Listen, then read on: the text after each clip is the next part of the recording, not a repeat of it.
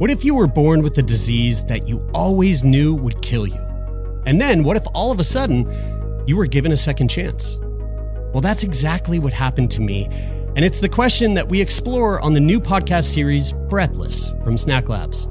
Join me, Jeremy Saunders, for a series that explores what it means to live and die, to love and to lose, and what it's like to have your whole life turned upside down and the unexpected challenges that come with a life-saving drug.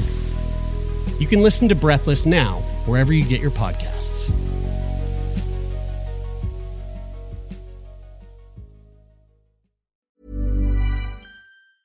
There's never been a faster or easier way to start your weight loss journey than with PlushCare.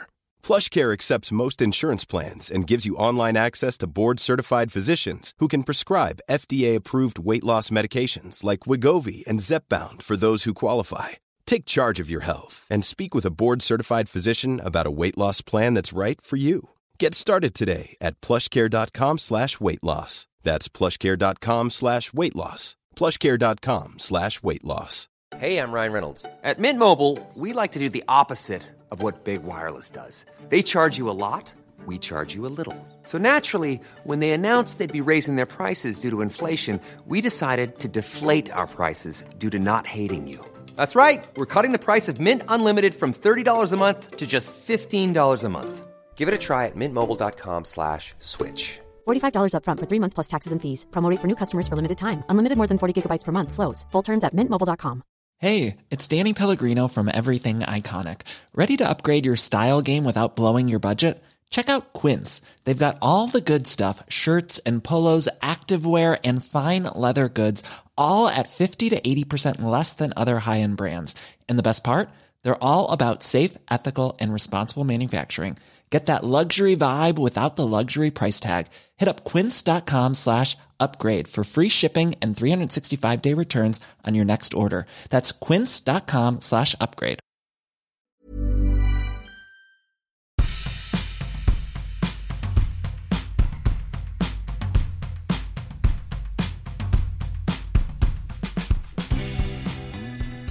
Hi, friends. It's Bridie and Jeremy back again another week with uh, this week's guest, Kay from Out West. This is such a fun episode. It's kind of a return to old school Termion vibes. We talked to Kay about her relationship with her dad growing up in a small town uh, with uh, one or two things going on in his life and family life that uh, you're going to find out real soon. Get ready for some uh, gentle twists and turns, and uh, we'll see you on the other side.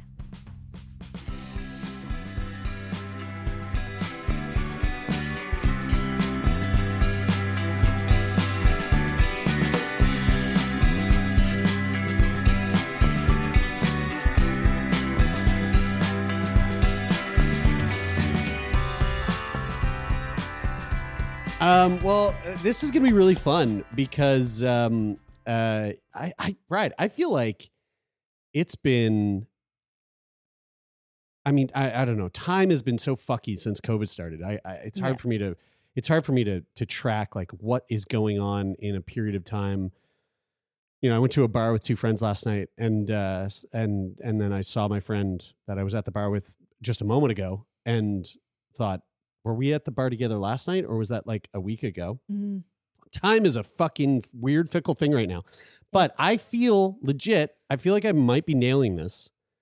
It's probably been like maybe two years since we've just had a an O G Termion episode where we're just like, yo, let's talk to someone who is not a fucking therapist, who's not a sexual researcher, who's not a, a, a an OnlyFans model. Let's just talk to a regular muggle about their sex life and uh-huh. about their upbringing and about their sexual debut. Like, it's been a while since we've had like one of those O G Termion episodes. Yeah, and it's not because we don't want to do those episodes anymore. No. Absolutely not. It's just kind of what comes across the uh, the table. So if you hear that and you're one of these people with a story, feel definitely reach out because I'm really like I was really rel- I'm just really relieved to sit down and have this conversation today. Actually, it just feels yeah, it feels like old hat. Feels like just, just hanging like out, comfortable just hat. Hanging out. We're hanging out today with our friend Kay. uh, from uh, the opposite side of the country. And uh, Kay, I'm I'm very excited to talk to you uh, for a plethora of different reasons that we don't even need to get into. But I'm I'm excited to talk to you about your. You've got a really interesting story and a really interesting upbringing, and yep. uh, and I know that it has a lot to do with. Uh, there's going to be da- dads are going to be involved in this. Mm-hmm. I think I think we all. I think all of us have. Uh, I've been thinking a lot about my dad lately, so I think we all have some stuff with our dads. Yeah, when I read your email, I was like, I bet. I bet my dad also would have benefited from the language of polyamory. My dad was not a serial monogamist, but uh, but you indicated that your dad was. So yeah, maybe we should jump into some dad talk. Sure. All right. Okay. Um. Yeah. I guess I'll just start with like the the thing that is always the interesting part of my story, which is that I grew up with a dad who owned a porn store. Um. And I feel like that's not a very common thing. It's not. And no. I laugh at that because I used to work at a porn store and I wish I got the chance to meet whoever owned it. I don't think I ever knew the person who owned it. I knew the person that managed it and they were a character. But owning oh, yeah. a porn store like that is, I mean. Were you born into a, a porn store, porn store family? Were you born in the porn shop? Born into yeah. the porn store family. I mean, close, but okay. um, no. So I think what's unique about this too, is it like, it's not like my dad bought a franchise. Like he started his own wow. independent porn store in a small conservative town.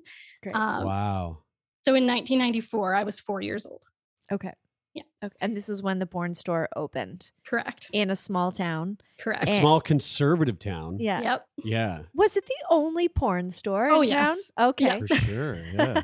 Well, can, uh, can I ask like what your old man was up to before he decided to yeah, open up he, the, the only porn store in the small town? He ran and owned a lounge attached to his parents' bowling alley that they owned.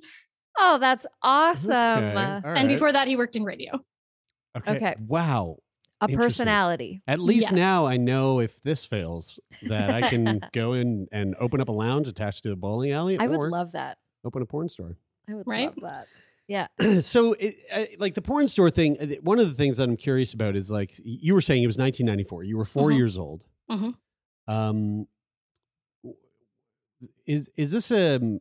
Like when I think about when I was four and think about growing up up to my, my like adult years, my dad pretty much had the same job the entire mm-hmm. time. And, and, you know, he would different companies, but same work, same shit, just like selling automotive parts. Like that was his, his vibe. And, um, and it evolved here and there, but like it, it was just through like shifting companies. So I know my dad is the, my, that my dad is the auto, auto parts guy.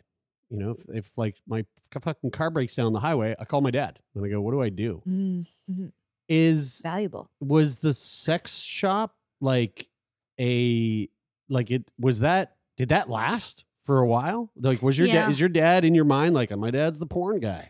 Correct. Yeah. Uh, so he opened it in nineteen ninety-four and it ran until I want to say two thousand eight or two thousand nine. So when I was just graduated from high school. Wow. Um, but it wasn't really a porn store. It was a front for him selling weed. Oh, yeah. The truth comes out. Mm-hmm. I think wow. it started as a porn store and then the internet got in the way. Uh-huh. Right. Of course. Yeah. Pornhub yes. hits and it's like, well, what the fuck do we do now? Yeah. So when did you become aware of the porn store? So that that's an interesting part of it is I feel like, like just sitting and thinking about what I was going to talk about. I'm like, there was a period of my life where it was just my life. Like I just didn't think about it. Like I hung out in the back room at the porn store. Like that's where I grew up. Right. Right. Um, I like know behind walk- the like. Well, I guess there are no beaded curtains because the whole thing is a beaded curtain. Like the beaded curtains was was for people who don't. For the younger listeners, mm-hmm. there was a time where you would go to like Jason's Video, and it was like the local like video rental shop, like that's Blockbuster. Right. But in Jason's Video, it's like, oh, you've got the Disney section over here, and over here you've got like the you know like Face Off and the R-rated like adult movies. But then there was the beaded curtain, and behind the beaded curtain was like, and here's here's where you're gonna see a bunch of pussy and buttholes. yeah. Like this is like this is the you can't go back here if you're a kid. But there was no beaded curtain. No. You were just the whole thing was a beaded curtain. You Correct. were just hanging out back there. Yeah, I mean, he had a back room that had a door to it, and that like he kept mostly cover free, I will say. Mm-hmm. Um, there's a lot of tapes with no jackets on them in the in the back room.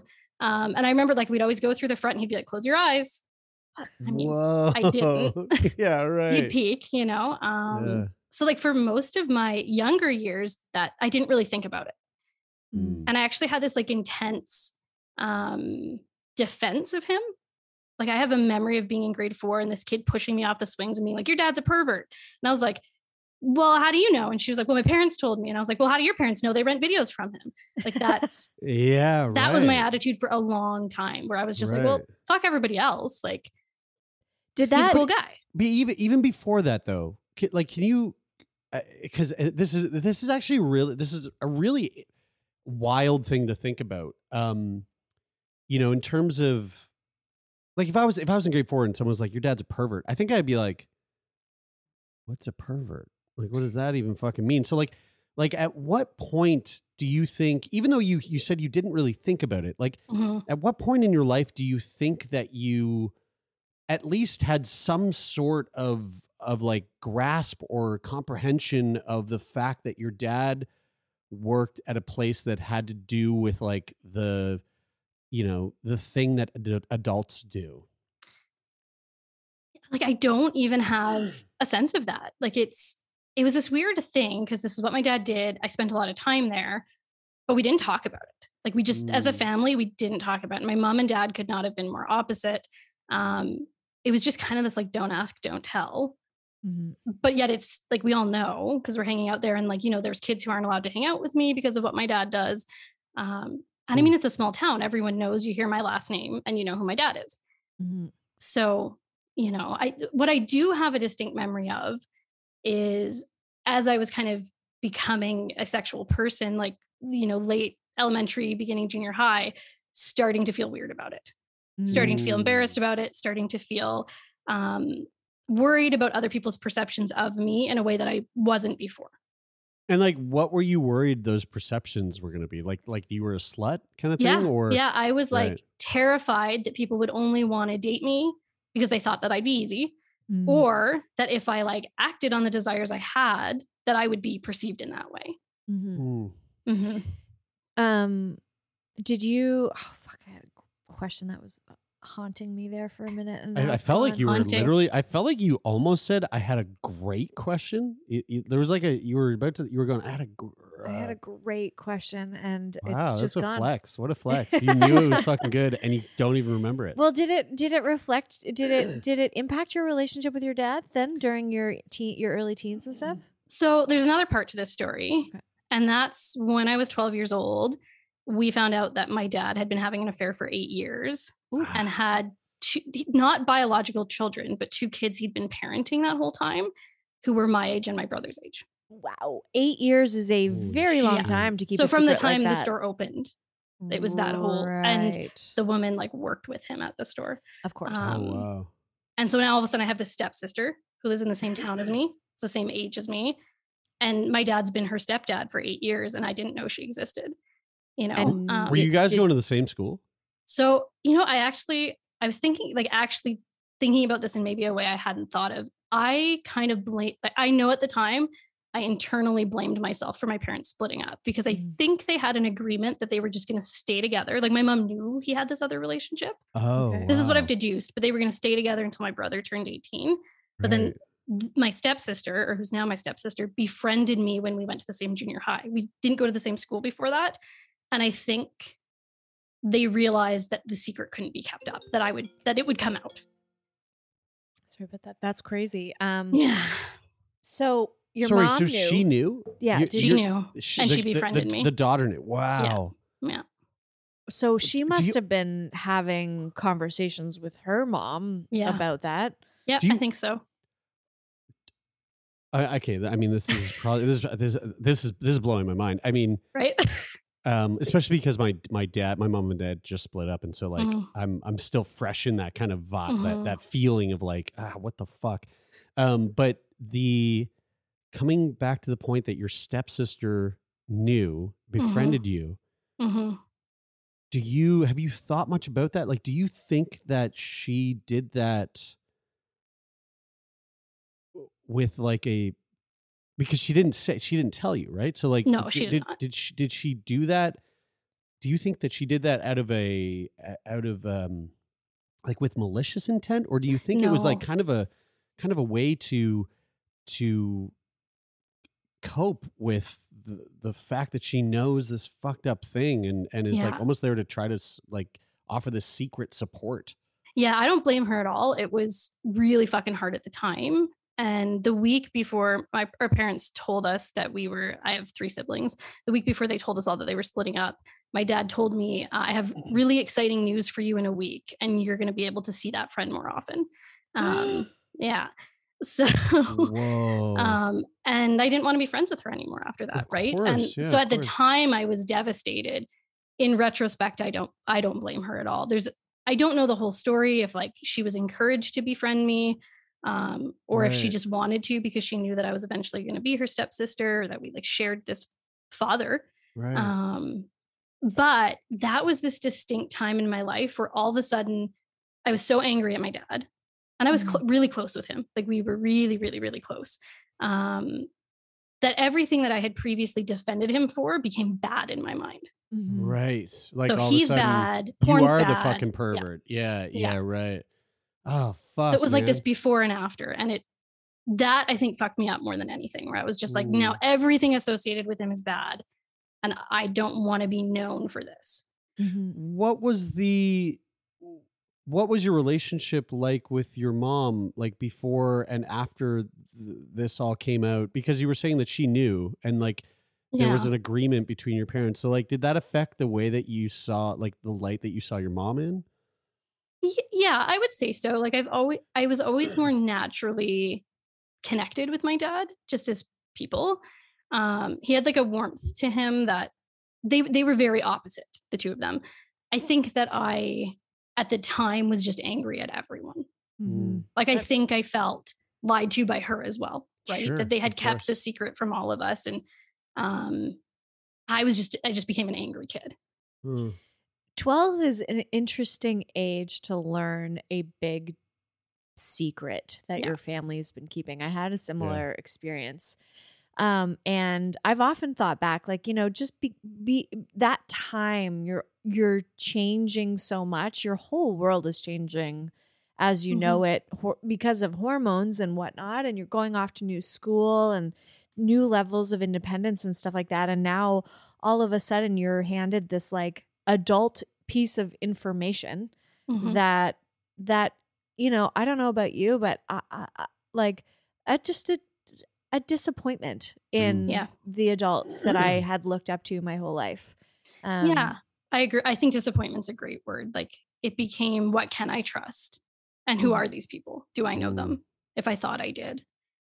What, what can I trust is a, that that's resonates huge, huge mm-hmm. for me too. So uh, is this, are what's happening? Is your dad still with that person?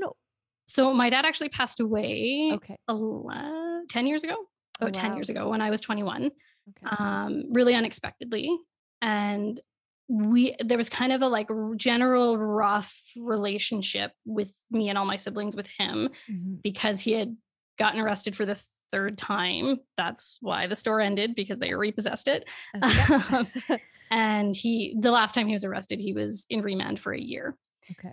And there was kind of a general slow gaining back of a relationship with him. Like I had, didn't speak with him for a number of years, and we were starting to rebuild a relationship. And then, and then he passed away, unfortunately. Mm. So, yeah. Sorry to hear that. But he it's... was with her when he, when okay. he passed away. Yeah. And so are you close still with your, or are you close at all with your, no. your step siblings? No.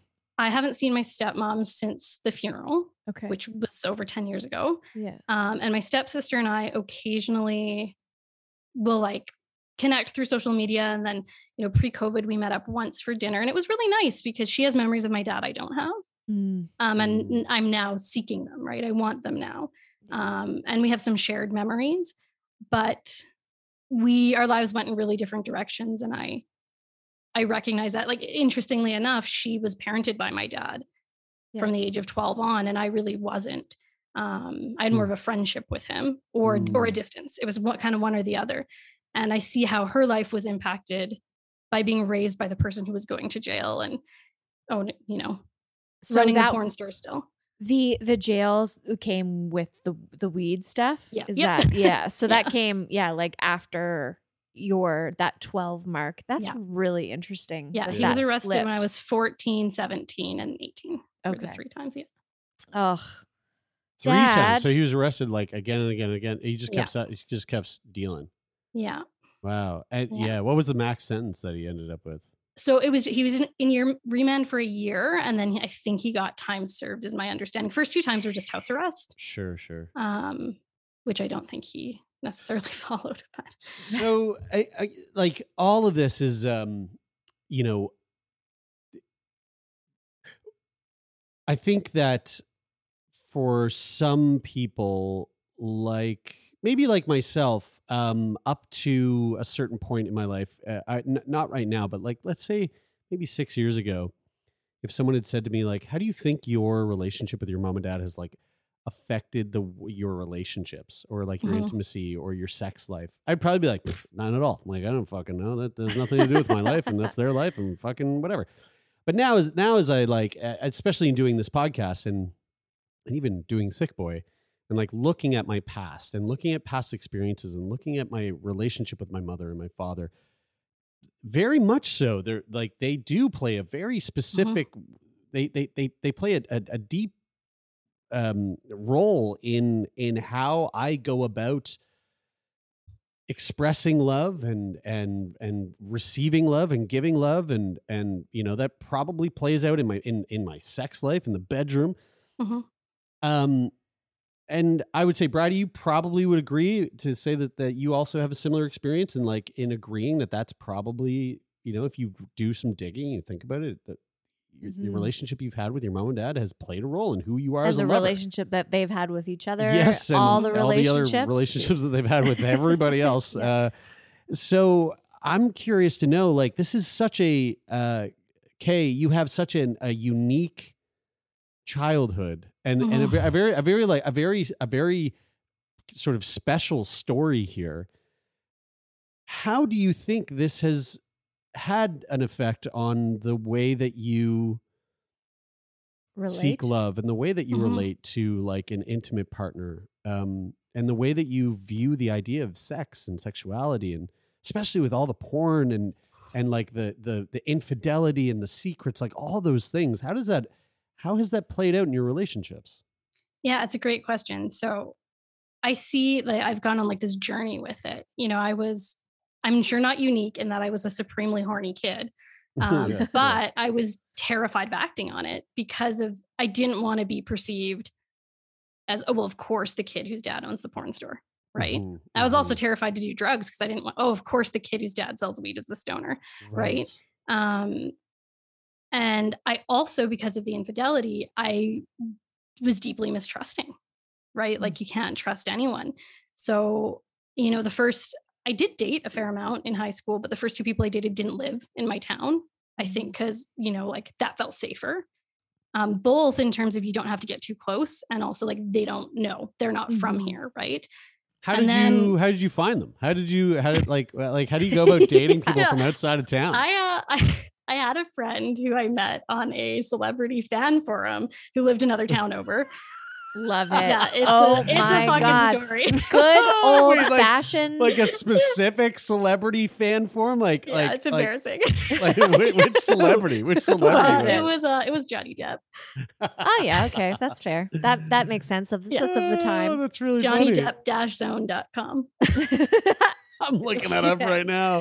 I don't know Does if it still exists. exists but, God, oh, I relate to this so much too, because I also came from a small town, and like everyone that I went to kindergarten with, I essentially graduated with, mm-hmm. and no other additional people were introduced at any time. So for twelve years, like this incestuous relationship with only yeah. sixty-five oh other God. people, you know, like my class was so small. So if I wanted to date someone outside of town, I had to like meet them at my summer job or mm-hmm. at like, and I wasn't allowed to hang out with boys. So I just had to like casually somehow meet them by chance, but we did.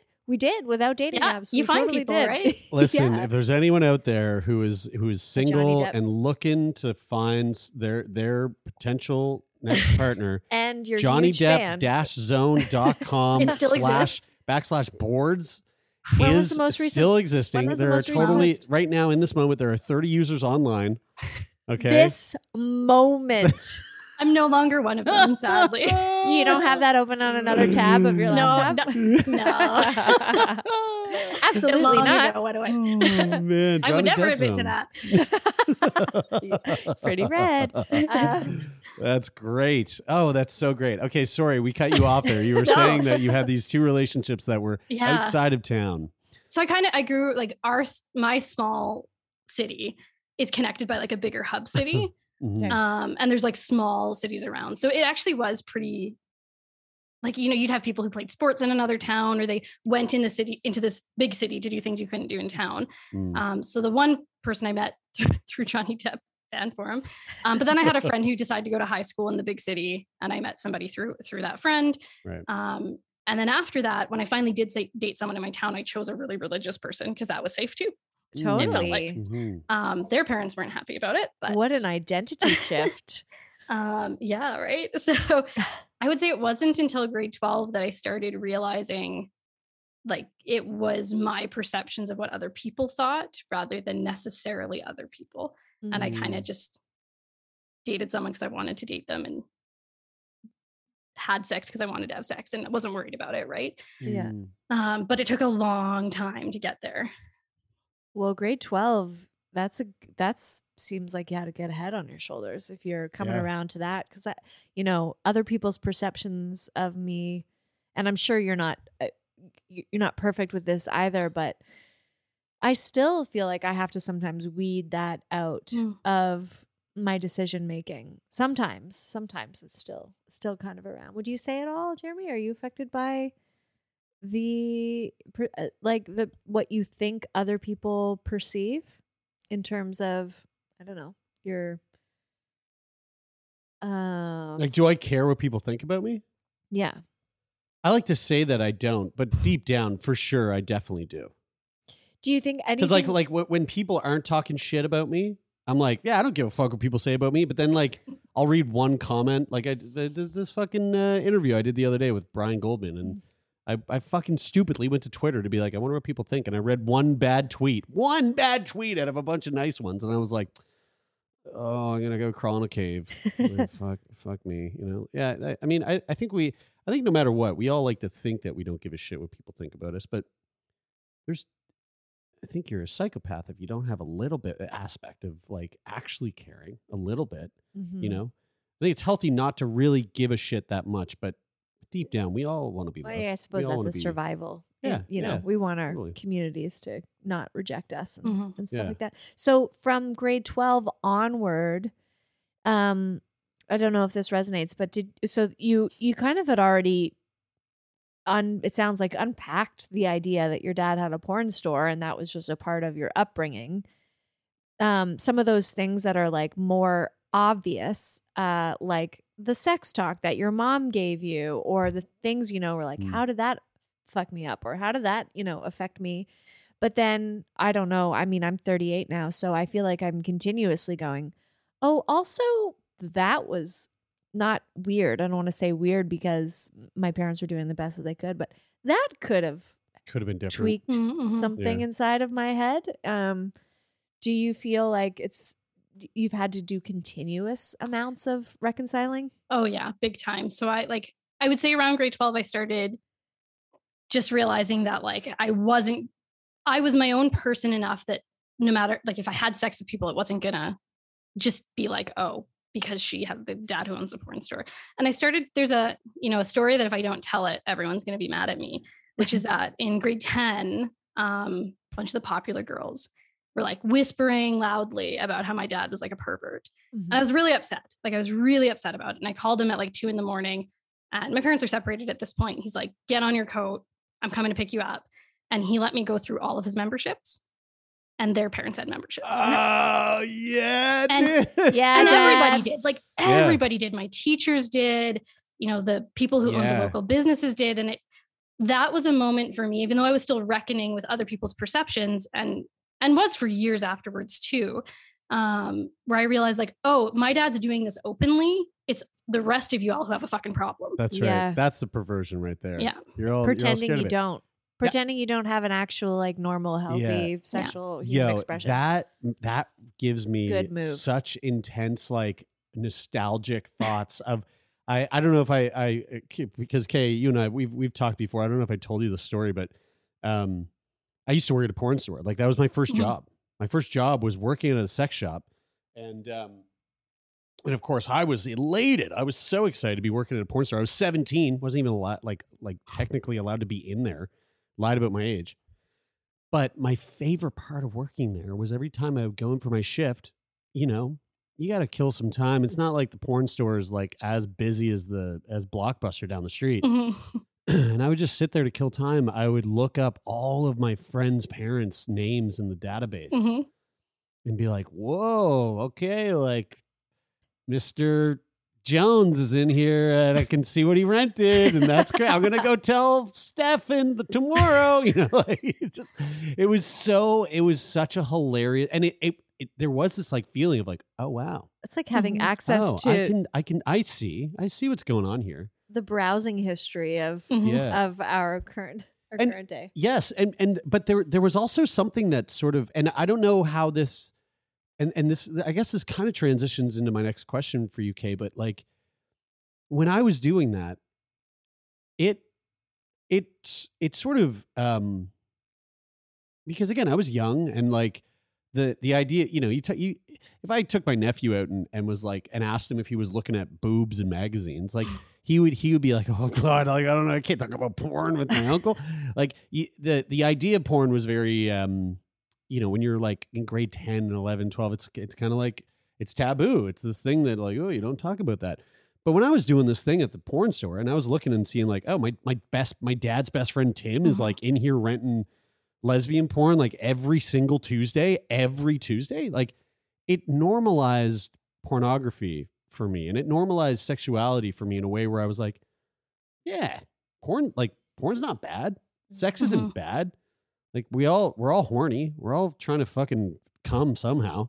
So like it, it, and which I think was really healthy for me, but I'm wondering about your experience with it. And like, you know, the, the, the, all the other sort of elements that mm-hmm. are hovering over this with your dad and the, the shame of being that, like the, the daughter of the perv that everyone's mm-hmm. talking about and all, all the, all the small town politics. Was there, you know, even even in this experience of, of you and your dad, you, him taking you over and, and showing you like, hey, look, they're all fucking perverts. Like, mm-hmm. did that did that have any sort of um, positive effect on how you viewed sex work or porn or sexuality in general? I mean, I think there's a really sad part to that story, which is that after he showed me the memberships, he said, but don't tell your friends. Mm-hmm.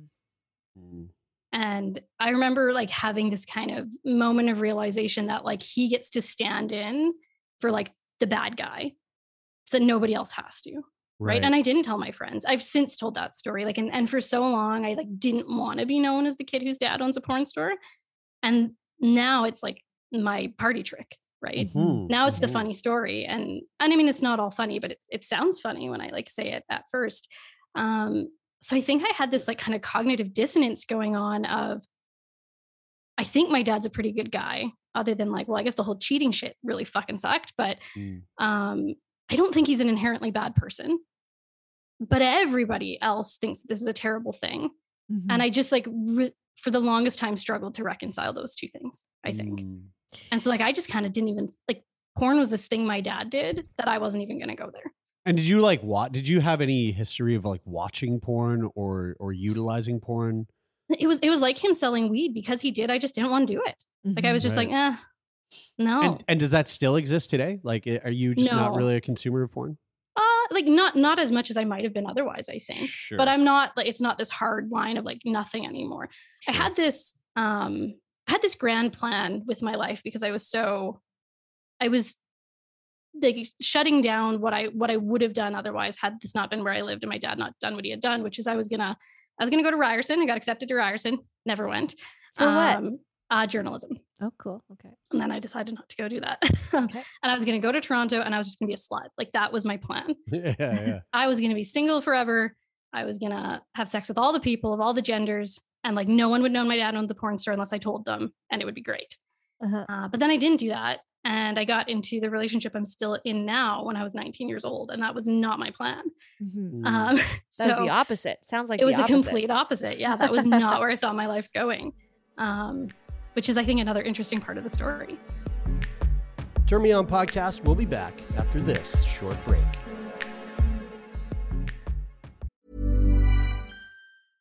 Ready to pop the question? The jewelers at Blue Nile dot com have got sparkle down to a science with beautiful lab-grown diamonds worthy of your most brilliant moments. Their lab-grown diamonds are independently graded and guaranteed identical to natural diamonds, and they're ready to ship to your door. Go to Blue Nile dot com and use promo code LISTEN to get fifty dollars off your purchase of five hundred dollars or more. That's code LISTEN at Blue Nile dot com for fifty dollars off. Blue Nile dot com, code LISTEN. Ryan Reynolds here from Mint Mobile. With the price of just about everything going up during inflation, we thought we'd bring our prices down. So to help us, we brought in a reverse auctioneer, which is apparently a thing.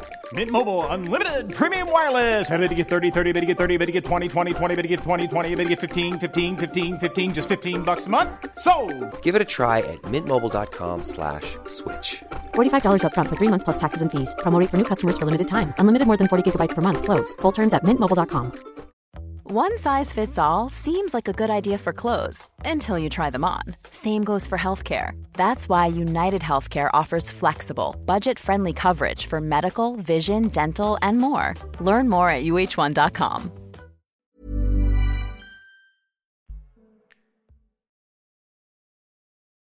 Yeah. Mm. I, um, as a, I, I think one of my party stories is the, you know, kind of the wild, you know, I always, I'm like, I have ten siblings and, you know, or I have, I have thirteen siblings and, and my dad has ten kids with five different women. And my mother has four children with four different men. And I'm an only child 'cause they only had me. Um, but I was also raised, I was like one of the only kids. One of the, I was the first kid in, I was in my dad's history of having children. So there were six older. He has I have six older siblings from him. And I was the first one who got him as a dad, like mm-hmm. to grow up with. You know, he got sober uh, when I was three or four and assumed some sort of responsibility, primarily, I think, because his dad came to visit and was like, okay, you got this, you got this kid you're solely responsible for. Uh, she needs a mom. Um, you should get married and get your, get a job, get your shit together. And a year later, he was married to my stepmother and mm. he is sober and, and doing like adult things. Whereas before that, he was an actor. I mean, he was always an actor, but he was a hippie and, you know, and my mom was a hippie and my siblings' parents also hippies. And I, I kind of think of, of that time as a, as pretty formative, even though I wasn't present for it, in how I am in relationships. I grew up with a really steady, I shouldn't say steady. I was raised by my stepmother and my dad, but primarily my stepmother, and, and they were both sober and things were, were, you know, stable-ish. There was a lot of fighting and, and, and we didn't learn how to, how to like apologize to each other or anything like that. So there was no reparation, but lots of fighting. But, you know, I don't know what I thought. I guess I just assumed I would meet someone and get married and do the house thing and get, have the kids and do the job, the career thing. But now that I'm at the place in my life where I am now and I'm going, oh, I, I guess some of these things like polyamory just sort of made sense to me mm-hmm. based on the way I saw m- my parents and my siblings' parents sort of relate to one another and mm. raise each other's children and, and things like that. So at what point did you start to think, you know, your dad, who you identified as a serial monogamist, um, who could have benefited from this polyamory language, mm-hmm. at what point did you start to think about that? So I would say that was like in my around like twenty-two, twenty-three, maybe twenty-four. Um, I'd been in this relationship that I didn't plan to get into that I'm still in. And is this real anchor in my life? Mm-hmm. Um, and I started, you know, question, like, I think I was always terrified that I would either be my dad, like be the person who destroyed a good thing because of their desires and inability to communicate. My dad really struggled to take accountability for like mm-hmm. the way his choices impacted other people. That was more than anything the fault. Like that was the thing that always hurt the most, is you make choices, but then you, he wouldn't take accountability for those choices and mm. the impact they had on others. And I didn't, I was terrified to be that person. Mm-hmm. And I was terrified that it would happen to me too. Like both of those things. And, and I think early in my relationship with my partner, I was worried that I would be that person or he would be that person. Um, but I also had these desires to be with other people too. And I like, didn't know how to reckon with that. Like, am I just fucked up like my dad? Am I just going to make the same mistakes he does? And then we started actually having those conversations about like, like I, I was so scared to be what my dad was that I was like, I can't, mm-hmm. I can't be what he was. So I need to fucking talk about it. Mm-hmm. Um, and it was around that time that we, the, the joke I make is that we've been theoretically open for like a really long time, but it's just theoretical. Yeah. um, because I've, we've never, I just got no game. That's the thing. Um, I, so. I, I like that. I think that theoretically having something on the table mm-hmm. is sometimes all we need to feel mm-hmm. like we're free within our relationship to like mm. desire others and all of those natural, like that feeling to shut that down and mm-hmm. not, and not have to deal with that problem, potential problem, is probably what ends up driving a lot of people to leaving, mm. like mm-hmm. you said, leaving relationships that are perfectly good. That if you just had these conversations, yeah. you could find your way of being relaxed and open in them. Ha- has it ever come up? Like, I mean, I know you said theoretically, but mm-hmm. has, has it ever come close to actually, uh, uh having to like kind of cross that bridge and have those conversations of like, okay, I'm actually yeah. gonna like pursue this thing that I think I might want to. Yeah, COVID got in the way. I was like, mm. so when I started realizing that maybe this is just who I naturally want, like who I am and these desires, I, I always say that my friendships are like this too. Like I desire deep friendships with multiple people. Um, and I have some friends who will be like, well, don't replace me. And I'm like, well, I can, I can be best friends with all of you. Yeah, in, yeah. in our own way. Like, what do you mean? What do you mean replace you? Yeah. Um, and I started realizing that maybe for me more than my partner, like that was a thing. And we started having conversations, but we were also at a really busy time in our lives. Like he was starting his career. I was finishing school and then realized I was going to go back to school for something else. Um, and just all this stuff was going on in, in life. And then we kind of reached a point where we were settled in terms of like other things, and had the bigger conversations about like, okay, this is something that I'm going to pursue. Um, and, and then COVID got in the way. Mm-hmm. So maybe this is the summer. yeah, yeah. Well, I, I mean, I'm just really appreciative of those sort of slow un, unfurlings of those things within, mm-hmm. within a long-standing and trusting relationship. I think I really, I really support that process mm. of things taking time. And unfortunately, sometimes a little more time than you expected, like yeah. with COVID. Right. Yeah. Yeah. Yeah. This could be the summer. You know, I, I think this could be it. They like, I feel like, you know, restrictions lifting up. There's a lot of like a lot of horny people out there, you know, Re- who are way better probably at having conversa- sensitive conversations mm-hmm. about health or hey, personal health. You know, all that stuff is like, I feel like it is shifting where there's a lot, there's a lot more.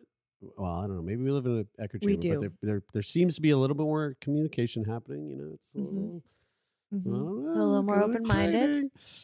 Yeah, I, I, I, Kay, I, I gotta say, like, this is, um, I love these conversations, and and oh. it's been so long. It's been too long since we've had one of just getting to peer into somebody else's personal life and talk about the things that we like most of the time, like, are trained not to talk about. You know, and mm-hmm. and. Um, and I, I, I want to say thank you for, for being so open to, to allowing us, you know, a bit of a, a worldview into your life and, and your, your past experiences. And, um, I think that, uh, I think conversations like this are like a good reminder to, regardless of whether or not, you know, you grew up with an upbringing that was very white picket fence, fucking boring ass beige, you know, normal ass life, or you, or, or you had the wild life where your dad was a porn store owner who got arrested and sent to jail for selling weed out of it.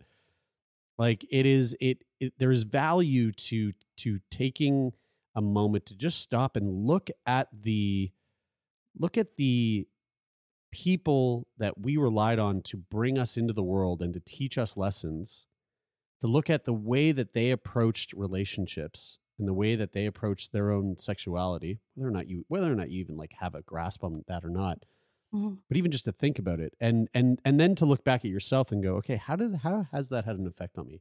And mm-hmm. has it been positive? Has it been negative? What can I, what can I glean from just like breaking that down? And mm. uh, conversations like this are a good reminder that it, that it's worth doing that. You know, it's worth taking stock of how the relationships we've had in our past have shaped us into who the, who we are today. And so mm-hmm. I want to, I just want to say thank you for that mm-hmm. reminder, because this has been, this has been really, really fun.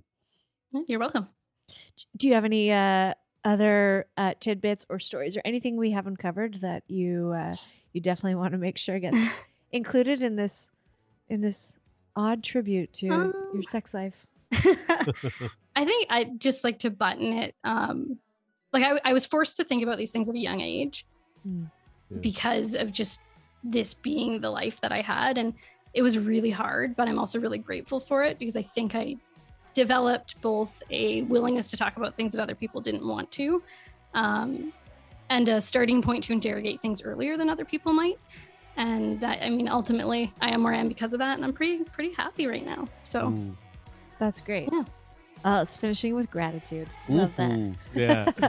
Well, uh, I'm grateful for you, Kay, and I'm grateful we we've had a chance to meet, and and grateful that you took time to sit down with us and chat with us today. Thank you so much. Yeah. Same.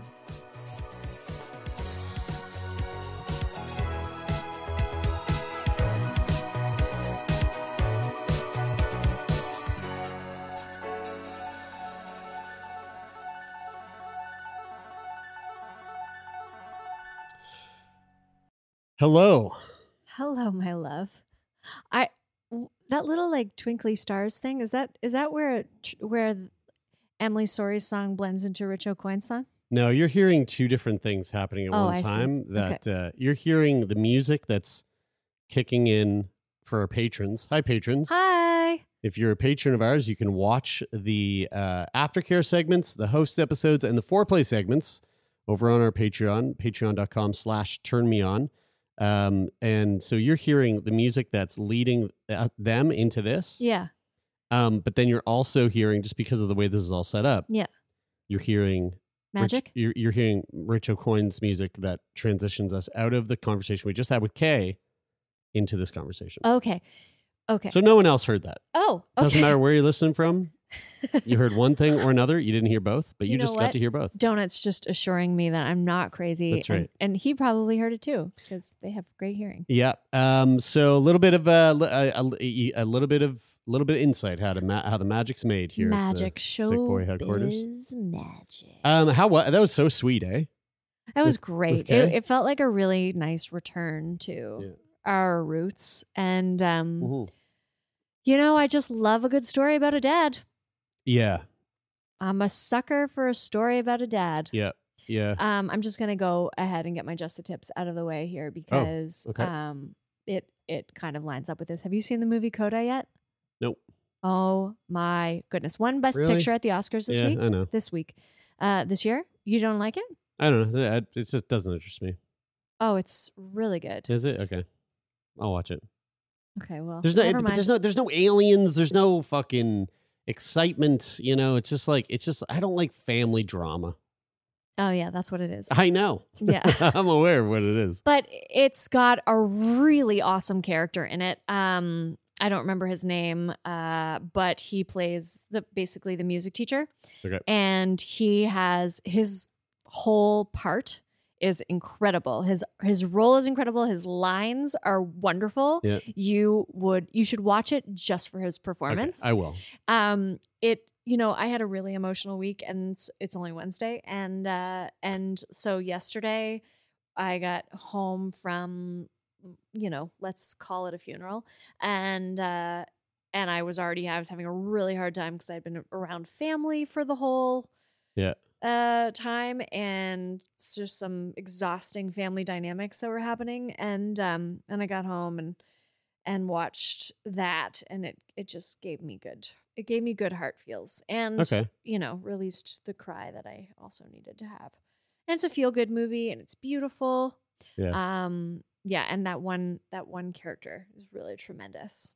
And this ties into sort of the conversation that we had with Kay, sort of? Well, sort of, because the actually the fellow who plays the father yep. in that movie um, is uh, he won Best Supporting Actor for his uh, part in it. Yeah. And there is yeah, it's just it's the the father-daughter relationship.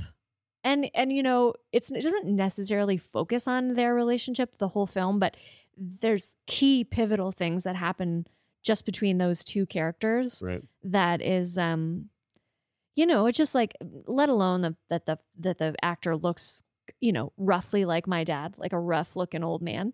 Um, Troy Kotsur. Yeah. Kotsur. Yeah. Um, at least in the film, he, oh, he's he, deaf. he has his, they're all deaf. Oh yeah. How about that? There's three deaf actors huh. in that family. Neat. Yeah. Yeah, it's really cool. And the sign language is so beautiful. Yeah. Um. Uh, yeah, I don't want to give anything away, but it, right. yeah, I just brought that up because I think it was, it was, you know, it was specifically the relationship between the daughter and the father in that movie that, that really mm. moved me. Yeah. And uh, like just tore my heart out a little bit. Yeah. Well, you know, parents, they have, they have quite a, um, God, I couldn't imagine having a kid. Every day I'd be like, I'm fucking this thing up. Yeah. I, I think my my fear would be more like something's going to happen to this person. And right. It's, and it's that would brutal be brutal for me. So yeah, the funeral I was at was for my sibling's father. Right. So uh, I have an extended family. But, but the big deal about it was that my brother was home, and my I only see my brother probably once every Five, six years. Mm. Um, and, and, um, his father lived in Connecticut. So he, you know, flew to Connecticut, and then, and then my sister, our shared sister, um, was like, please come, please come to Prince Edward Island and, uh, sing at my show. And we'll make this, we'll tribute this concert to our Wait, father. Did you sing at the show? I didn't sing at the oh. show. No. Uh, but I did sing quite a bit, uh, a lot with my family, and that was really that's nice. Great. But also that's a really emotional thing for yeah. me. And then um my brother uh he he's going a thing through a thing where his his you know he he just couldn't bear to think about life without his father. Yeah, yeah. And now it's here, and he just like doesn't really know how to c- cope Ooh. with it. So there's a lot going on there. And then his child Shay, who's named after my previously deceased sister, yeah. who's just turned twelve, wrote a note um, to David, my brother, uh, saying, I just want you to know I'm not your daughter. I'm your son. And oh. I've known this for about a year. Oh, whoa. Yeah. What? And I like girls and boys and basically everybody.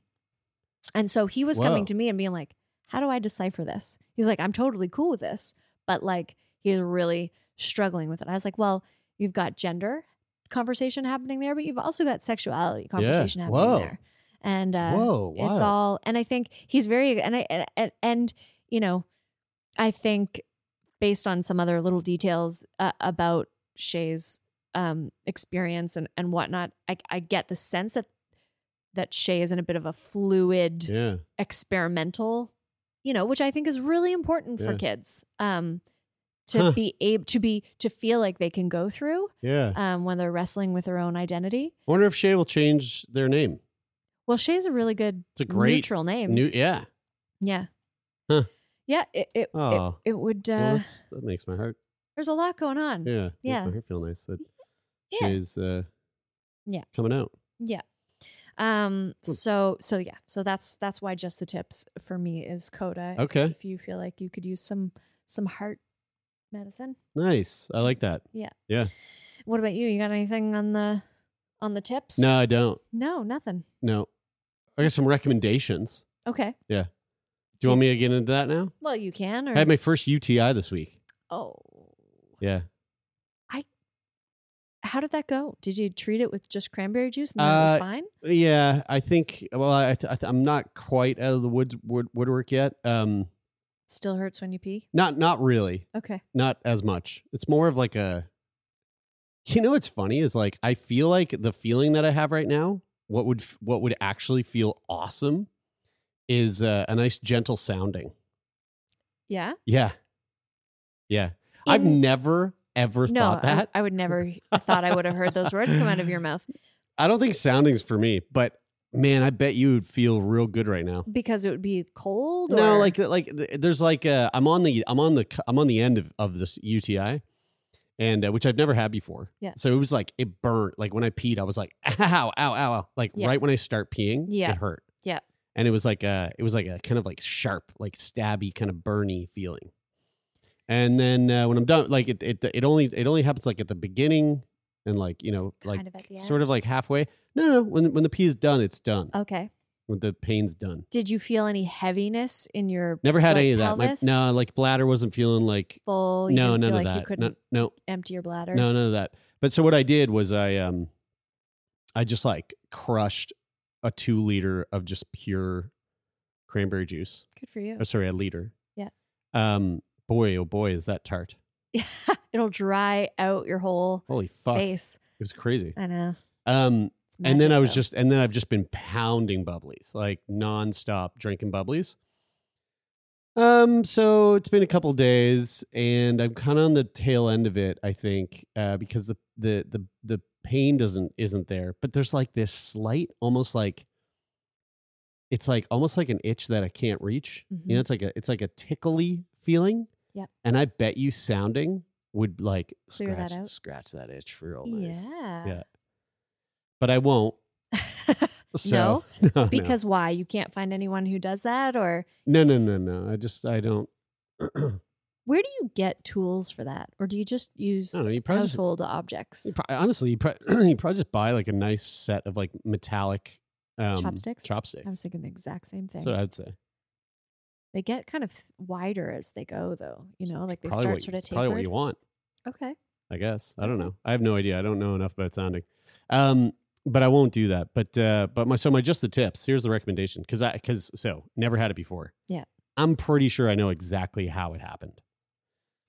And because I used some lube that I had kicking around. Mm-hmm. And it wasn't like, it was like, not homemade lube, but it was like a lube from a company that makes like natural lube. I think it's like weed infused stuff. But I didn't realize that there was like a best before date on it. Oh, okay. And that best before date was a long ago. Yeah. Long, long, long so ago. So tell me, um... did you verify this possibility with any, let's say, healthcare professionals in nope. your life? No, this is totally this is totally bro okay. science speculation. Okay. Okay. But what I do know is that before I used this lube, you didn't have. I a didn't have a U T I, and right, like literally the next morning yeah. after using this lube, yeah. I had a U T I. Yeah. Now, not only was I using this lube just like on, yeah, the out the you know the external side of my dick, yeah. I, uh, the lube was, it was very, there was, a, there was a, let's just say if, if from the, the active coitus that was being done while using the lube, there was a lot of sort of like stimulation to the very tip of my penis. Oh, and like, okay. Like the, you know, my, my piss hole. Hey, Donut. Get that pen. Bring that back over here, please. Little, little you keep telling your story. I'll get the pen. So, yeah, so there was a lot of like, I was basically, I mean, the lube was getting worked up into my piss hole. So, so I'm, so it's got to be that. I I feel like it, it had to have been that. Right. Um. I mean, that makes sense. So, yeah. I, I don't. And this shit was like, this shit like was best before date was like nineteen, nineteen eighteen. Yeah, two thousand nineteen. um. So that's, that's a couple of years. Yeah. It's like pre-COVID lube. I know when you first you know? mentioned that to me on the phone that you thought that was the source, I was like, kind of didn't really give it much credit, but the more I think about it, there is a whole th- like I, I learned um, recently that lemon juice left at room temperature is like prime for bacterial growth. Oh yeah. So like I buy bottled yeah, pure yeah. lemon juice, yeah, right? Yeah. So and it always gets left on the counter because always. always. Um, but so it leads me to believe that, like, I guess I never really thought about the origin of bacteria or like how it might proliferate on some sort of natural substance. Yeah. But I bet we have some listeners that might have some insight into that. Like, if you do, please yeah. termionpodcast at gmail dot com. I'd love to know. We'd like to know if this is a legit, um, what what do you call it? An attempt at bro science? a hypothesis? Yeah, this was my bro science hypothesis. Okay. Um, now, my, my partner also, she also ended up with the U T I. Yeah. Exact same timing. Yeah. Exact same. And the partner that I was with when I was playing with this lube. Yeah. And they also had this lube being played with. Yeah. So I'm pretty sure, I'm pretty sure, like, it all kind of stacks up. Now, she was like, she doesn't fuck around. She was like, no. I'm getting antibiotics right now. It's different for, for uh, this particular anatomy, right? Yeah. Because it's a little closer to the bladder. It's a little sure. closer to the kidneys. Yeah. I was like, I don't want to, I don't really want to, like, I didn't want to go through the process of having to convince the pharmacy to just give me, you know, a, a course of SEPTRA. Because could she just go? Because that you can, you can do, do that, that right now, now, I guess. Yeah, yeah. You can just go and say I have a U T I yep. without going yeah. and getting a prescription. At least here in, in Nova Scotia. Wow, that's so and, good. And you know what? I think they. Ch- I think the, the the reason for that is because it was such a hassle for people when they had a U T I. That it's like brutal. They would have to go to see go to a clinic and wait at the clinic and do the whole fucking thing and then get the prescription. I think now you can just go into the pharmacy and go, look, here's my here's what I'm, here are my symptoms. Here's what it's presenting. Yeah. I need antibiotics. And they'll go, all right, cool. Here's like th- like three days worth of SEPTRA. That's great. But I didn't even want to do that. I, I was I was I, I was a bit stubborn about it. So I, I was like, no, I'm gonna fl- I'm gonna flush this out. And I think I have. Well, the, the, the thing is, but is now what, it's just now it's just tickly. Well, you used to go to a walk-in clinic to get this prescription, right? But yeah. let's say you, you you get symptoms on a Saturday. And you can't go to a Ex- fucking clinic exactly, exactly. until, you know, Monday. And it's, I don't know, it like for anyone who bad, has you know? never had one, it, it gets real bad real fast. Yeah, right. Like it doesn't, at least in my body, I've had a number of them. It start, it doesn't, it doesn't creep up on you. It's like there yeah, when you yeah, wake yeah. up in the morning. Yeah. And, um, and I remember my first one, I had it when I was fourteen and, uh, I remember like not having an idea of what the fuck was going on. Yeah. Sat down to pee, pee started coming, and I think I just like grabbed the walls, yeah. you know, and was like, "Oh my god, what is this excruciating pain?" And and immediately it, my mind was like, "Fuck, is this an S T I?" Yeah, that like was like laying dormant right. for like a long time. Yeah, um, I was kind of had like a bit of a panic there about that yeah. for a second, but but no, but well, I mean, like, no, I mean. I don't think so. You know, it's like there was no like, you know, sorry, folks. There was no discharge or like mm-hmm. weird smell or like it literally was just pain. As soon as the pee comes out, ouchie, ouchie. Mm-hmm. And then that's it. Mm-hmm. Yeah. Which sounds like a U T I. And you don't want to mess around with U T Is because a lot of them, a lot of, a lot of folks get Fuck them chronically. And yeah, and it just, it really does. Yeah. And then it, for most folks uh, who end up taking antibiotics on, or I shouldn't say most, but a lot of folks who end up taking antibiotics for U T Is, guess what they get? Uh, yeast infection. Exactly. Yeah. Yeah. Yeah. So, so my just the tips is if you haven't used lube in a long time, because I haven't had a need for lube. Right. I love, I love lube. I, lube's always really fun, but um, uh, due to circumstances, really was not necessary. Okay. Uh, now it is very much necessary. Yeah. And so so I was like, oh, okay, well, I got the stuff that I haven't used and it's been, I've had it for like two years. So if you have like old lube, sh- fucking chuck that shit out. Yeah, chuck that shit out. out. Like get it fucking, get a new bottle. It's not, mm. it's not expensive. Mm-hmm. It might be an indication that you need to use more lube. Yeah. You know. Yeah, yeah, right. right yeah, yeah, yeah. Use up that bottle. Yeah. So, uh, bad. and then, and then uh, that got me thinking, um, I found this story. I wonder if you kept it in the fridge. Oh, it probably lasts longer. Yeah. Yeah.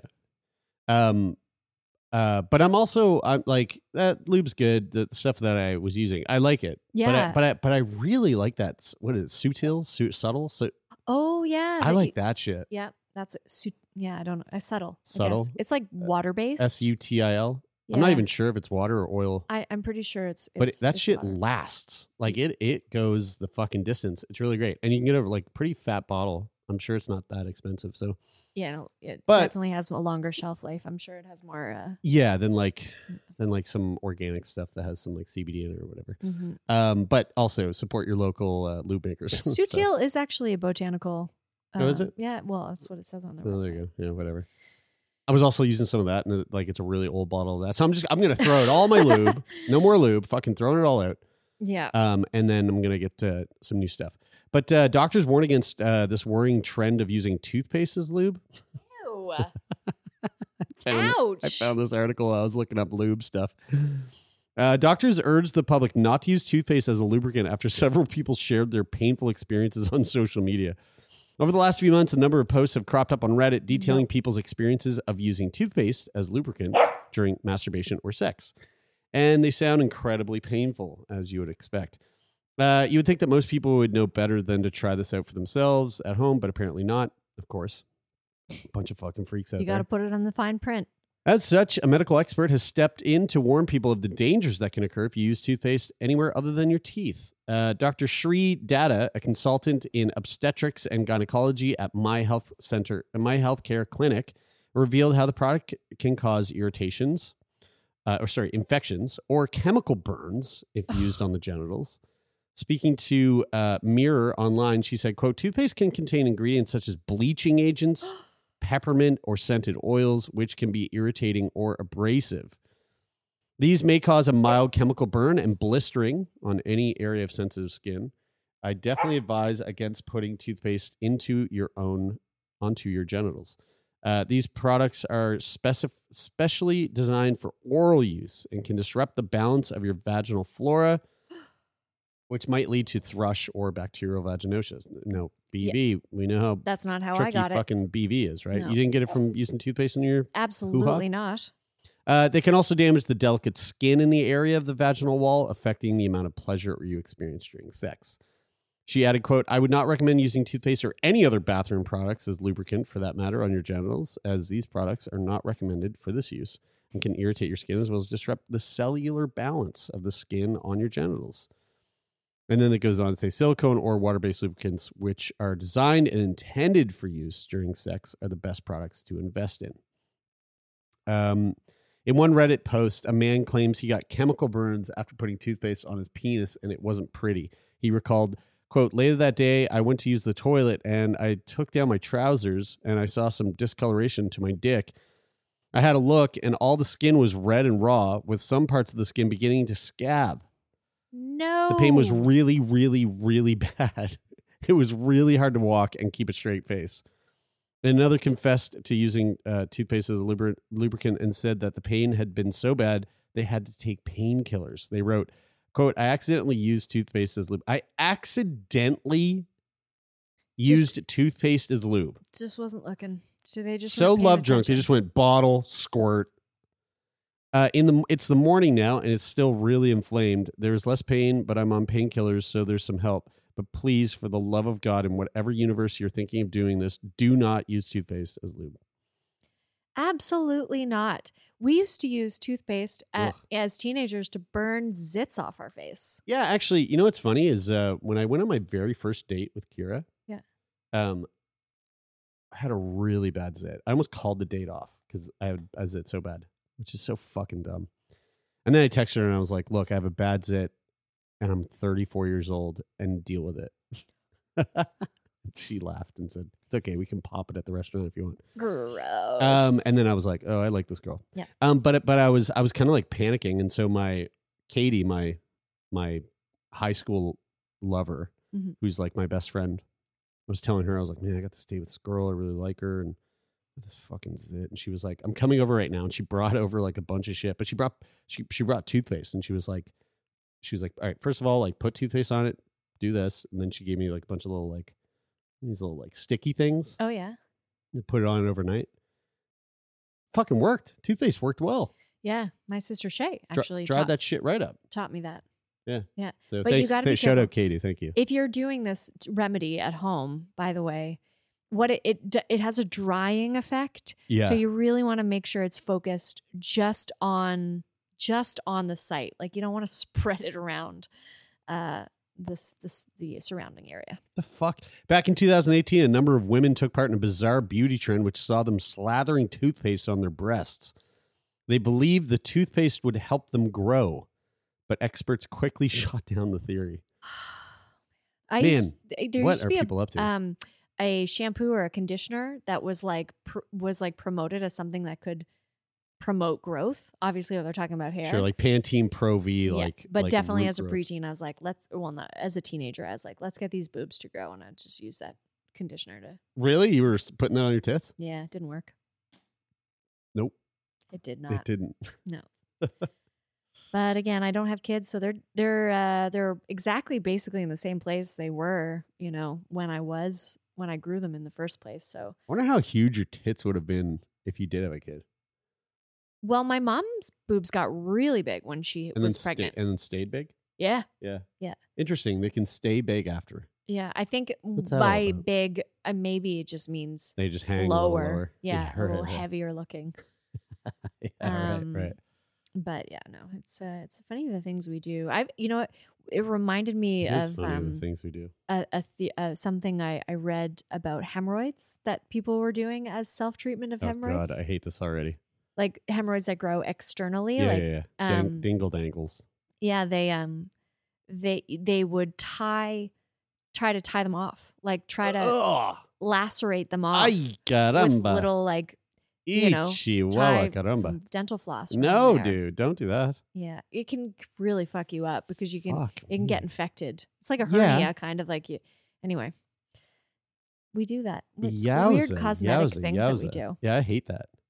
Um, well, did you have more you wanted to talk no, that's about? That's it. What do you got? Loop? You got something? Oh, I got a little something. All right. Um, it's very little.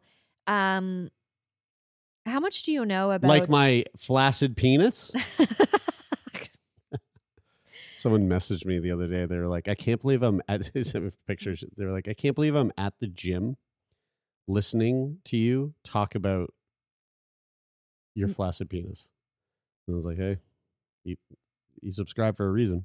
yeah. And then they messaged me like twenty minutes later. Oh my God, now it's just your cum. And I was like, wow, you got a play by play of something. Man, when I'm at the, the gym, podcast. I got to be listening to some like fucking hard music, you yeah. know? Like, I don't, I don't, I don't think I could handle listening to a, well, definitely couldn't handle listening to myself fucking talk at the gym. That's for goddamn That's sure. not your favorite place to review topics? Yeah, that we, no. Um, so how much do you know about uh, John Harvey Kellogg?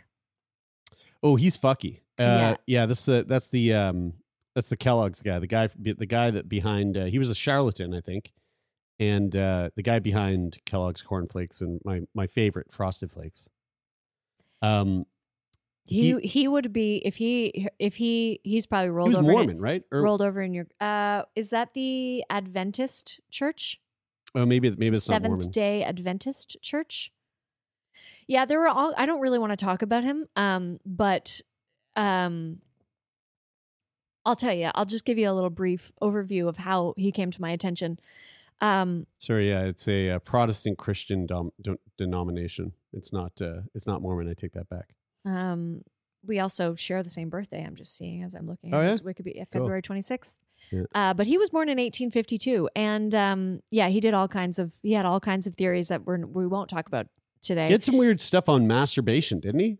He did. Yes, I, I know some of this. Yeah, yeah, yeah. He had some yeah, some yeah. pretty strong opinions about masturbation. Yeah. Um, but actually, what I so I came across him. in this this time because he is known as like uh he established um a sanatorium uh, based on hydrotherapy. So I'm my school is the Canadian College of Massage and Hydrotherapy. Okay. So we talked about uh John Harvey Kellogg in school and hmm. um sort of his theories around hydrotherapy, which like can you separate that yeah. from all the shitty things like that he believed in? Anyway, um but one of the things that caught my eye about him in cornflakes in particular uh, was this word that I was really surprised I had never seen before, which is anaphrodisiac. Not aphrodisiac, anaphrodisiac. Oh, okay. Anna. Not unaphrodisiac. No, An aphrodisiac. An aphrodisiac. Yeah. Okay, yeah, yeah. Um, and so, yeah, so his his thing about cornflakes, like he promoted like really bland, non-stimulating food. Yeah. Because. Yeah, like, yeah, right. Cause like, right. Cornflakes were made to make you not horny, right? Exactly. Man, yeah. That's crazy because cornflakes make me horny as fuck. Why?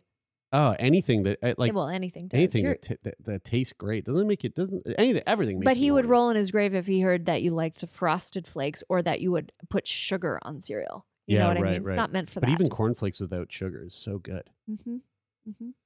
Well, so uh, an aphrodisiac weirdo. came up. Um, an aphrodisiac. Yeah, and uh, I'm just going to read you this this little uh, Wikipedia definition. It says uh, an an an anaphrodisiac. Yep.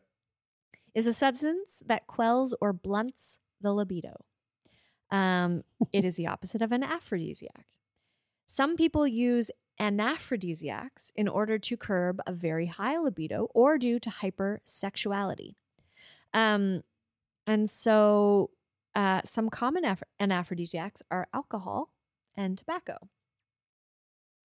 This is something that... Um, I'm sorry. Did you say common anaphrodisiacs mm-hmm. are tobacco and alcohol? Mm-hmm. Uh, yeah. Is that true? Well, it's typically an unintended consequence um, and not usually the main reason for use. Uh, while alcohol is used socially because it initially reduces mental inhibitions, studies have shown that over time, alcohol physically decreases arousal huh. and makes achieving climax more difficult. So that's one hundred percent the case for me. I cannot come sure, sure, if I'm sure, drunk. Sure, sure, that makes sense to me. And like if I drank too much, it's like, I, good luck even getting hard. Right? Wait, um, nic- nicotine does the same thing? Uh, uh, tobacco? I don't know if tobacco, it's the nicotine. Tobacco is nicotine. Is it their equivalent? Well, I mean, you know. That's, or tobacco has nicotine. Why do it. people use tobacco? They don't use it. They use it for the nicotine. Okay. I don't really know that much about it. But I do. Oh, fuck, man. It did. Do I have to stop doing sn- s- fucking snot? No, snooze? Because you probably are on this on the more hypersexual side of things, right? So you're probably fine. It's probably just keeping you at a healthy regular. How would I Google this? Does nicotine cause what is it called? It, like impotence? Uh, well, it's going to say one hundred percent yes. That's written all over the cigarette packages. It does it. Oh, oh wow. Oh wow. Well, yeah, because I don't smoke, so I don't see that shit. And all the all the all the warnings on this thing are in in Swedish. Denna tobraflara skaldar halsen uch are. So I, I can't even pronounce this last word because it's twenty-two letters. Boroin de Frank Melden. Uh, so in this article, it says, studies have evaluated the effect of herbal and aphrodisiacs on men and women. These include studies on the effect of substances on both hormone levels and behavior. Um, so the mechanism of the active component of some plant-based anaphrodisiacs may be the inhibition of enzymes hmm. that catalyze the conversion of sex hormone uh, precursors into andro androsten... androstenedione, dione, yeah. uh, which promotes the reduction of sexual urges. Yeah, so it says here, um, cigarettes contain up to forty-one thousand chemicals. Oh my God. Some of which, uh, which is not in this. Right. Folks. In your sluice. If you, if snooze. Snooze. Uh, those chemicals don't exist in this, uh, which some of that can cause E D, such as acetone, arsenic, and carbon monoxide. Those are all bad things. Male smokers have an increased risk of E D due to the damage those chemicals can do to their blood vessels, narrowing the arteries and causing poor blood supply to the penis. Nicotine has a direct effect on the blood vessels that carry blood to the penis by reducing the blood flow and make and this makes getting and maintaining erection difficult. It is uh, advised to avoid all types of tobacco and nicotine. Fuck. Is this news to you? Yeah. Oh shit. I didn't know. Oh no! I'm so sorry. Dang, dang, because like I was I, like, I mean, I thought nicotine was like a vasodilator. I could be wrong about that, but like when I do this stuff, mm-hmm. it's like drinking a coffee. Right. I got a shit mm-hmm. immediately, like a coffee. Okay. I can I can think more clear, like a coffee. Yeah. Right. Um, a vasodilator. I'm gonna yeah. just gonna Google that because it. I wonder if. They have to be. Nicotine constricts blood vessels. Oh. including those in the skin and coronary blood vessels, but dilates blood vessel in skeletal muscle, in muscles. So oh. it powers up your muscles. Wow, so this would be good for my pre-workouts. Do a little bit of nicotine before I get, hit the gym. Yeah. Because I've been going to the gym. I don't know if you noticed. Yeah, you're huge. I'm getting a little bit bigger. Yeah, lots yeah. of muscle tone. Yeah. Patreon dot com slash Termion yeah, if you, you want to get a good look at these muscles. It. um, have you ever heard the word onanism? No. It means masturbation, but it was just a, it's just an older way of onanism. Onanism. Like I'm gonna I'm gonna go onanism, or I'm going to uh, I'm going to take part in some onanism. Um, I'm gonna take part in some onanism, right. or um, self abuse, as John Harvey Kellogg would call it. Some mutual self abuse with me and my partner. Exactly. Uh, I I just thought that was really interesting because I'm taking a, another after my. very bad hangover on Monday. Uh, another little break from alcohol and I, I and and actually cannabis, um, because I I suspect I don't know like where we're at with uh, scientific studies on cannabis. I, I I'm I'm assuming even before it sort of got legalized here, it's been underway regularly on an ongoing on an ongoing basis. But that being said, you do need funding to to do experiments and and things like that. So maybe not. But I I do. I wonder, and we've talked about this on the show quite a bit, but um, if cannabis might might also have some ana- anaphrodisiac. Really? Because I thought that made people horny. I don't know if it makes people horny or if it, one, relaxes people, mm-hmm. makes them potentially a little more aware of their body yeah, yeah, in, yeah. And, and, and sensation. I don't know if it if that actually is is the same thing as making someone horny. Right. Sure. Yeah. Yeah. That's true. But uh, because like I've sp- we've spoken to people on on my other podcast, Sick Boy. Maybe you've heard of it.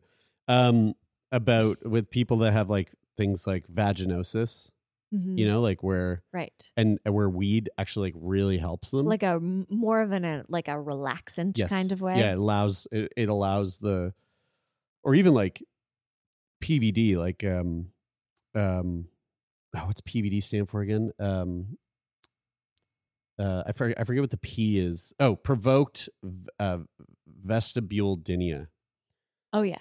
Which also the weed apparently helps a lot. Okay. With that, so like pain, painful sex, and like and like, yeah, like weed sort of helps there. Well, here's the thing: when cannabis is used as Me, like medicinally, yeah, yeah, yeah. It, it's probably all right, but when it's, it's used being, chronically, yeah, when it's being abused, what ends up happening? Yeah. What I was reading about is is particularly how it can inhibit your reward, your reward center of your sure. mind. Yeah, so you don't necessarily, um, because it affects uh, your dopamine. Yeah, um, it can. It, by the sounds of it, my interpretation of what I was reading is that it can. Um, It can inhibit the user from experiencing, like, basically that sense of satisfaction, right? Um, about av- having accomplished something, and if you don't feel rewarded by your efforts, mm. you're less motivated, right? To do I, the thing, right? So in turn, you'd be less motivated to fuck. I, I think I think so. Like, you might get less gratification mm. from. Interesting. Yeah. I, I mean, I don't know. It's an untested theory, but as a, I would say, chronic cannabis user of twenty years now. If you, you've noticed that? Well, I don't know if I've noticed that because I, you know, that's half my life. Right. I know I was already a pretty like emotionally fragile person growing up, but, um, and, and, you know, sad a lot. I, I'm not equating depression with, um, you know, the effects of chronic cannabis use, obviously, but, um, I don't know. So I kind of just, yeah. you know, the longest I've I've probably taken a break from it in the last twenty years is maybe a couple of months. Yeah, right. And um, and and similar with alcohol and and uh, and you know, I'm still I'm still really hung up on my own libido and like my own like level of hypo or hyper sexuality and yeah. trying to make sense of it all. Um, so yeah, I don't know how long I would have to get those things both out of my system before I could actually start mm. seeing some results. But I am curious, particularly around the whole motivation thing, not just with sex, but in general. Yeah. Like having that sense of motivation and then achievement when something is done. Yeah, interesting. I yeah, I've never really. I've, I haven't. I mean, I, I was abusing alcohol pretty pretty heavily there during COVID. Yeah, same. But I I've always been pretty horny. Yeah. Like I've always been pretty hyper, ready to go. Yeah. And uh, even when I was drinking way too much. So. Maybe that's more of a uh, escapism thing. In yeah. that case. Yeah. Like pairing. Like alcohol and even the sexuality, sex yeah, yeah, yeah, as a, yeah. a bit of escapism. Totally, yeah. I don't know. Anywho, yeah, I just I, I wanted to get that those couple new words off my chest. That's really it. And then everything. What's else the just, what's the masturbation word again? Onanism. Onanism. I don't, it doesn't. It's not. A, it doesn't feel good in the mouth. Doesn't roll off the tongue. Onanism. No, I don't like that word very much. Uh, I, I don't know if I can pull it up here in a timely manner, but I did read a really, uh, actually, maybe onanism. This was a, uh, uh, Kellogg was able to draw upon many medical sources' claims. Uh, it, Kellogg was especially zealous campaigner against masturbation. Um, what a fucking loser. Yeah. Uh, he was able to draw upon many medical sources' claims, such as, quote, neither the plague nor war nor smallpox, nor similar diseases have produced results so disastrous to humanity as a per- pernicious habit of onanism. He was the type of guy that for sure believed that, like, you jerk off enough, you'll, you'll start growing hair out of your palms. You'll like this. Kellogg strongly warned against the habit, in his own words, claiming of masturbation-related deaths, such a victim literally dies by his own hand. Who's dying from jerking off? Uh, people masturbating with toothpaste. Too yeah, much, yeah, probably. Sp- yeah, I suppose that'd be it. Well, folks, thanks for tuning in. Hope you enjoyed this uh, this very fun episode, O G episode of uh, Termion Podcast. Uh, thanks for supporting the podcast. You can continue to do so by leaving a rating and a review on Apple Podcasts. We love seeing those. And uh, you can simply rate the podcast on on your Spotify mobile app if you're listening over there. Um, and I'm sure there's lots of other places where you can do those sorts of things, you know, wherever you find podcasts. Uh, and to our patrons, we love you. Thank you so much. Um, always nice to see new patrons hopping on board.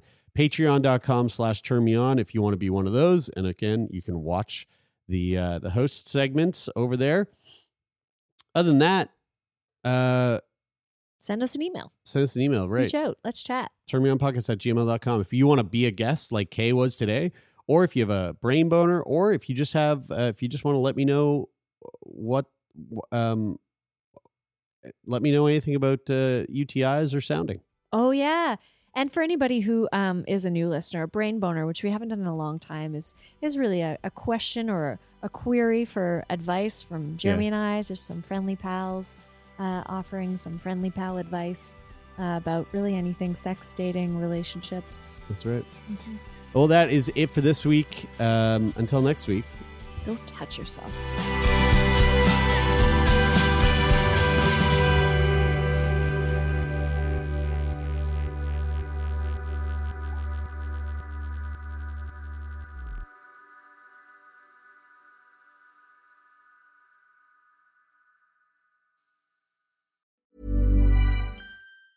Planning for your next trip? Elevate your travel style with Quince. Quince has all the jet-setting essentials you'll want for your next getaway, like European linen, premium luggage options, buttery soft Italian leather bags, and so much more. And it's all priced at fifty to eighty percent less than similar brands. Plus, Quince only works with factories that use safe and ethical manufacturing practices. Pack your bags with high-quality essentials you'll be wearing for vacations to come with Quince. Go to quince.com slash trip for free shipping and three sixty-five day returns. Hi, I'm Daniel, founder of Pretty Litter. Did you know cats tend to hide symptoms of sickness and pain? I learned this the hard way after losing my cat, Gingy. So I created Pretty Litter, a health monitoring litter that helps detect early signs of illness by changing colors, saving you money and potentially your cat's life. Pretty Litter is veterinarian developed, and it's the easiest way to keep tabs on your fur baby's health right at home. Go to pretty litter dot com and use code ACAST for twenty percent off your first order and a free cat toy. Terms and conditions apply. See site for details. Hold up. What was that? Boring. No flavor. That was as bad as those leftovers you ate all week. Keke Palmer here. And it's time to say hello to something fresh and guilt-free. HelloFresh. Jazz up dinner with pecan-crusted chicken or garlic butter shrimp scampi. Now that's music to my mouth. HelloFresh. Let's get this dinner party started. Discover all the delicious possibilities at HelloFresh dot com.